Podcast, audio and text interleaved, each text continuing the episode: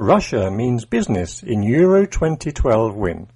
This is breakingnewsenglish.com.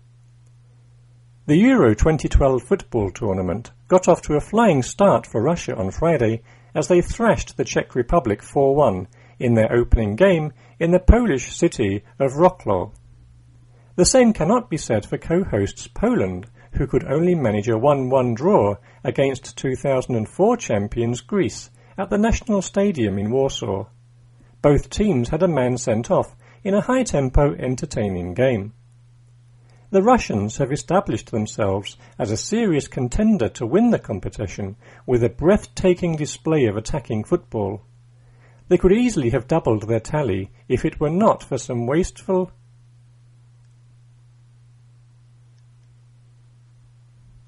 They could easily have doubled their tally if it were not for some wasteful finishing in front of goal from their front men.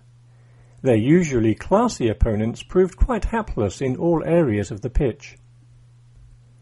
The tournament, co-hosted by Poland and Ukraine, is the 14th held by Europe's governing football body UEFA.